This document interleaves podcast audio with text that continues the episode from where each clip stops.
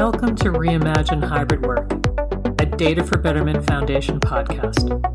I'm your host, Maribel Lopez. I'm the founder of Lopez Research and the nonprofit, the Data for Betterment Foundation. The foundation's mission is to help individuals and companies prepare for the future of work by understanding how technology will change business and careers. If you like this episode, please visit reimagine hybrid work dot com for links to follow the show on your favorite app and subscribe to our weekly newsletter for additional show content and articles.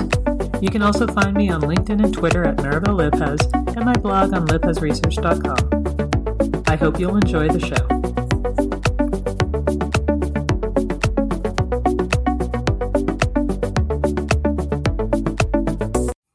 Hello and welcome back to the podcast. As always, I'm excited to be here with another great technology leader. I'm joined with Kristen Emenecker. She is the Chief Product and Strategy Officer for PlayVox. Welcome to the program, Kristen.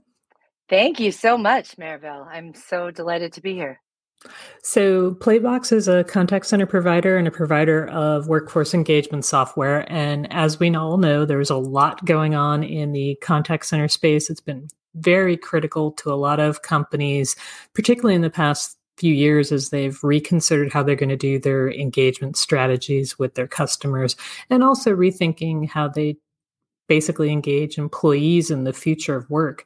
So one of the things that we were seeing was in the past, companies referred to some of what you're building today as workforce engagement. Can you explain to us what workforce engagement software is now and how it differs from what we've had in the past? Yeah, absolutely. So, um, so I, I think the term workforce engagement really represents an evolution of um, the technology that has been used to manage people-heavy departments within a company like um, a contact center or a call center. Um, you know, we used to, once upon a time, it was called workforce optimization. And I think we can all agree that, um, you know, as a as an employee and as a human being, I don't really want to be optimized. Um, but I certainly do want to be engaged. And, um you know, PlayVox is a company that actually was founded through um, uh, our founder going into a, a contact center um, in his native Colombia and being sort of taken aback by the work environment and experience and really thinking there's got to be a better way to create a, a more human um, centered approach to work and, and to how we Um, engage with employees at work. And surely that will create better customer experiences if we have happier employees. And so I think, um, you know, the market has moved to workforce engagement around the same time that PlayVox has kind of come out into this space. And it's really, um, it's indicative, I think, of of what's needed today. Um, and even more so now that that we have so many people working remotely.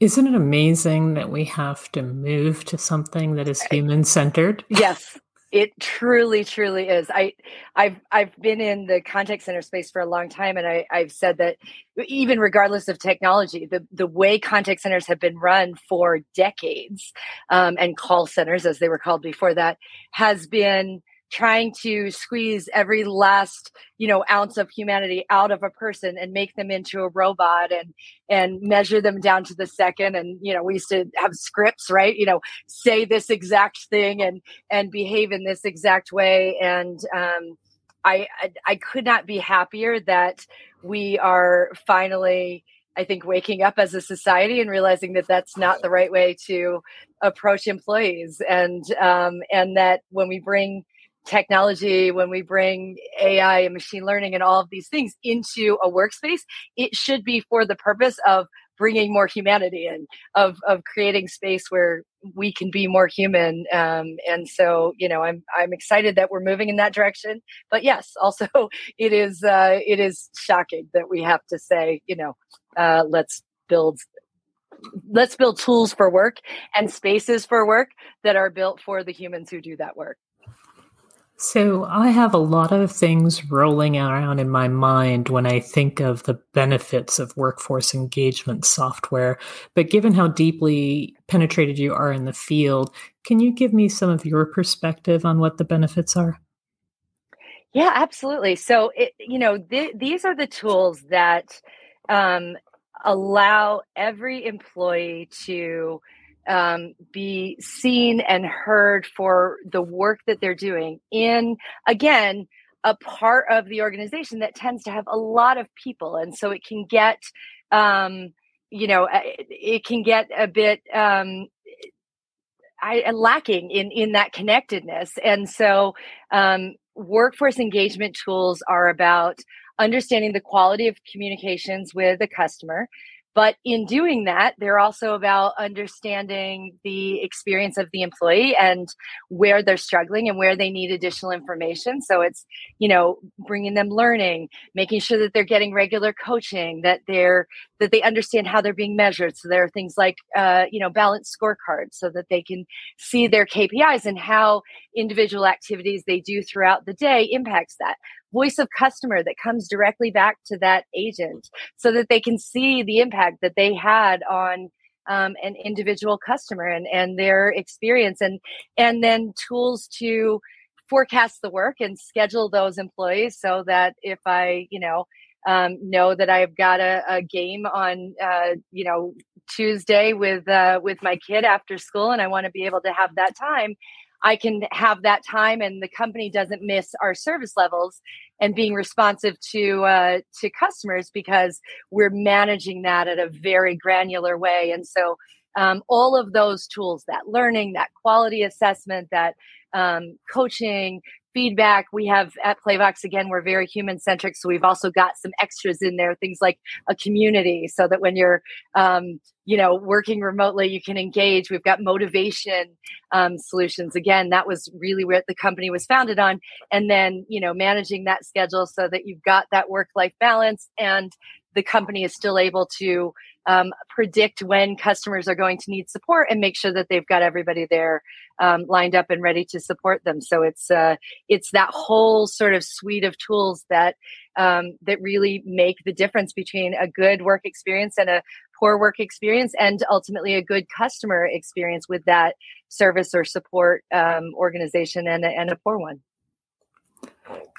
I think there's so many things in there around the holistic nature of how we look at work and how we look at how that work impacts the customer experience. And I think best-in-class companies are now really understanding that you need a rich employee experience to basically equal the customer experience that you want to deliver. And that's been a fascinating change that we've seen in this space. And I know you've also, like me, been doing research in this space, and you recently completed a survey. Can you share some of your key findings with us? Yeah, it was it was fascinating. We did um, we, we conducted this survey, and we're really looking at um, at attitudes around remote work, at who was doing remote work, and we did some comparisons between um, employees, agents, frontline agents in our case, in contact centers, um, and what they thought, and management and what they thought. And it was, you know, there were there were several trends that we probably could have predicted and have heard other places, like employees who are working from home want to be able to stay working from home, right? That's a really important thing for them. Um, but there were some things that were very interesting, right? So managers felt that there were mu- that everyone was much clearer on, um, you know, work from home and and um, how many people would be working from home or not working from home or coming back to the office than employees. Employees said um, almost as many that said, you know, no, my company's not going to ask me to go back, said they were unsure. Um, and so I think we've seen some of the um, repercussions of that, you know, state of Um, of not being sure and, and that fluctuation and that concern from employees about, will this change? We also found that, um, uh, I, I, I don't have the numbers right in front of me, but I want to say it was about forty-nine percent um, of companies who had um, remote workers said that they didn't have any policies um, dictating or helping employees understand what were the expectations from at home. So we've seen a lot of, um, you know, if you're on social media, if you're uh, watching, you know, if you're on TikTok, you're seeing people talk about this, you know, these crazy things that their employers are doing or expectations. But I, I think that explains a lot of it. If we're not, if if we haven't, uh, you know, this far in from the pandemic, actually, you know, ha- come to a, an agreement with our employees on what's expected um, when they're scheduled to work and when they're not scheduled to work, and made that clear and and and written down those policies, I think um, it's unfair to expect employees to be able to guess. So, you know, there's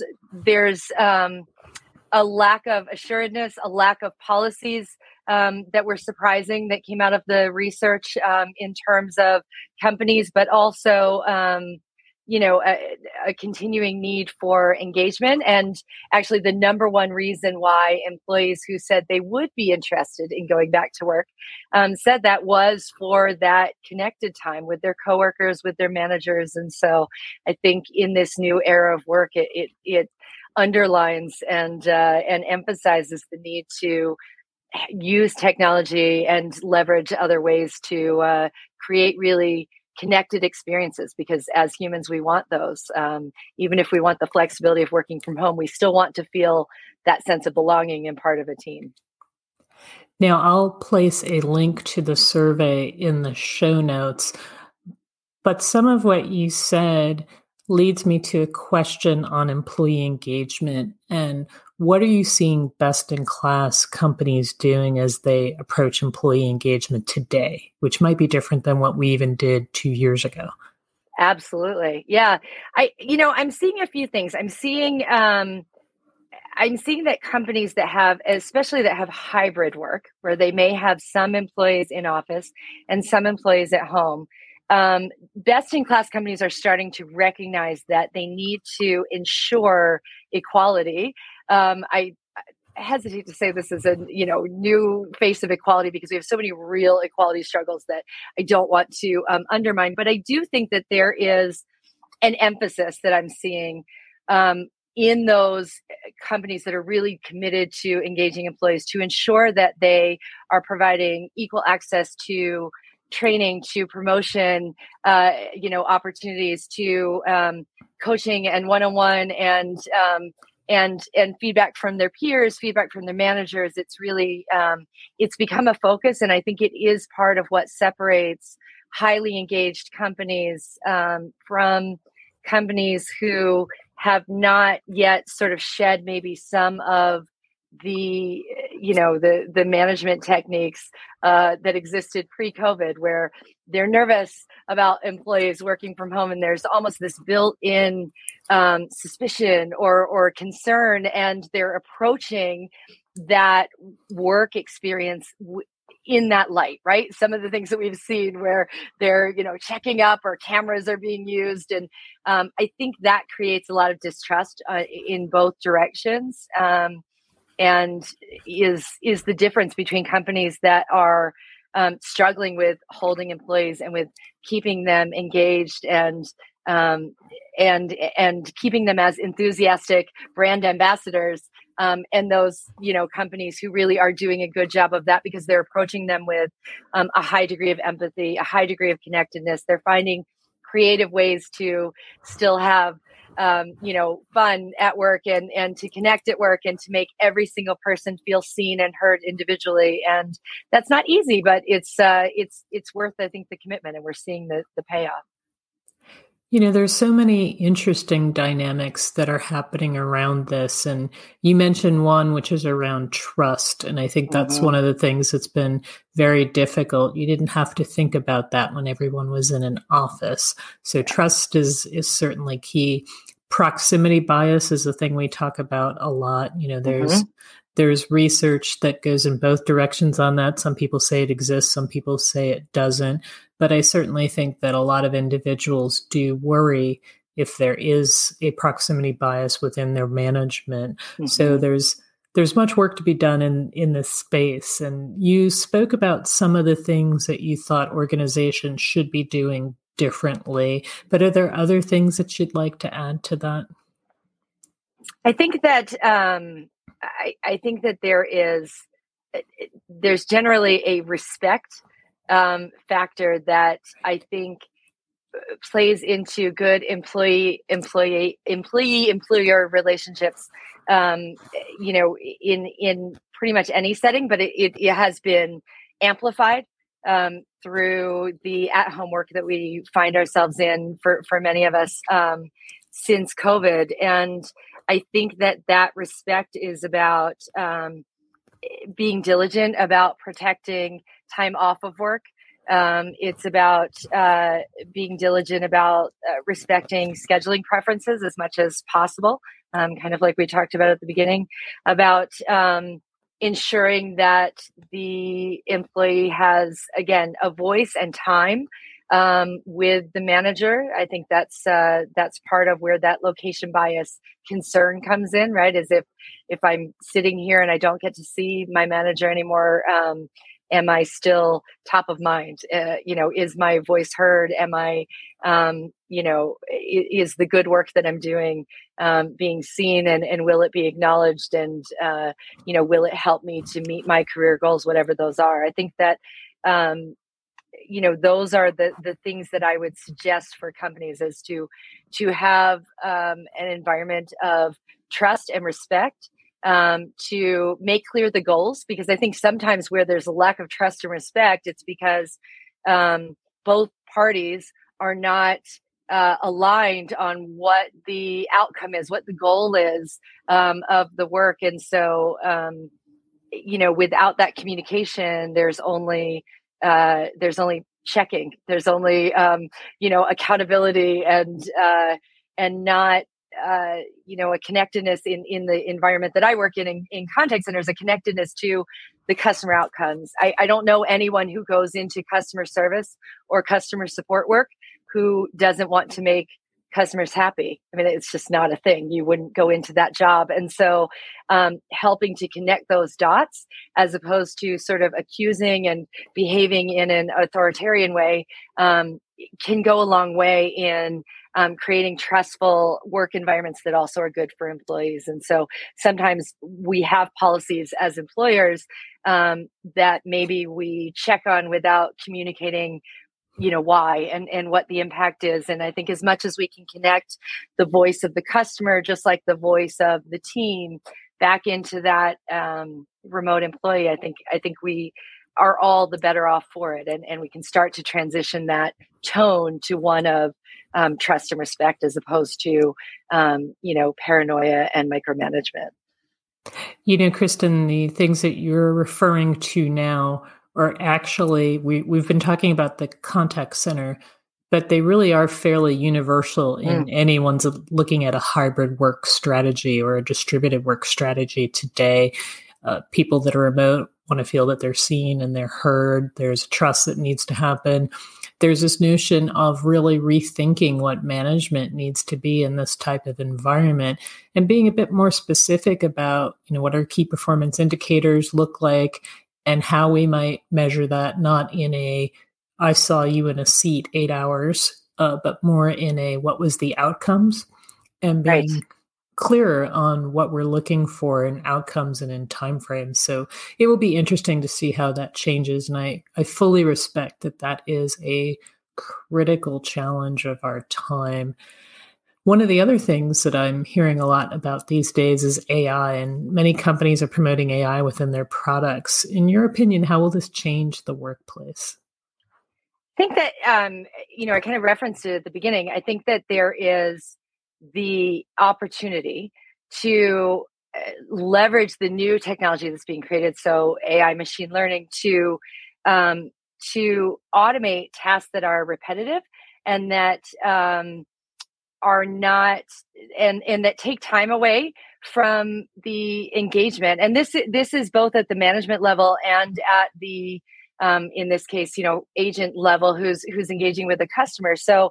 Um, if we think about the the very, again, conversation that we had at the beginning about workforce optimization versus workforce engagement, I think that's actually a good summary of the changing role of management. I think that a, a, a management a manager's job in um, a company that's doing this really well um, has become less about squeezing every ounce of productivity out of their workforce in a contact center, and more about um, patterning the behavior that they want uh, in terms of the respect for customers, more about um, engaging those employees who they may, again, not be seeing every day. Um, and one of the things that we can do to help with that is, in contact centers, as an example, A I and machine learning um, is being brought into um, the practice of quality assurance, which which is this long-standing practice in contact centers. You know it from when you probably call an eight hundred number and you get that little message that says, this call may be monitored or recorded for quality purposes. Um, you know, that ha- that has happened in contact centers for decades, and typically is a process whereby one to two percent of customer evaluations are um, you know, listened to or reviewed and scored.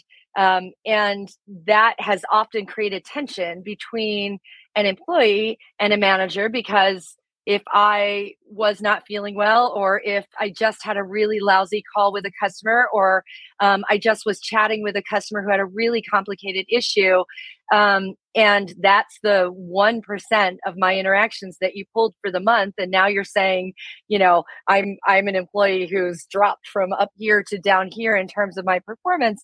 There's a resentment that comes with that, because I, you know, am committing myself to engaging um, employees or engaging customers on, on each and every interaction. And, and you might have not seen um, me at my best. By applying machine learning, one of the things that um, that we can do is to do to automate portions of that quality, so that employees are getting Um, a score, if you will, on one hundred percent of their interactions, or their tickets that they're handling, or their cases.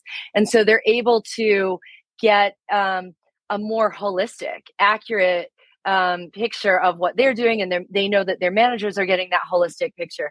But there's also a push to um, use that to free up management time, who maybe now doesn't have to do those manual, to spend more time coaching, doing the actual thing that was supposed to be the end result of doing a quality evaluation process to begin with. But too frequently, there was so much time spent getting through that one to two percent that um, the interaction was just to fire it off with a score and, you know, maybe a couple of comments um, without that actual personal connected conversation. And so um, that's one example in in uh, you know, serving customers, the ability for customers to self-serve, maybe with a chatbot. Some customers like it, some don't, but give them the option where they can ask a question. But as soon as they need um, more help, or they have, uh, you know, a more complicated situation, perhaps, um, to be able to give them a live agent to to meet them right there on that chat channel where they are,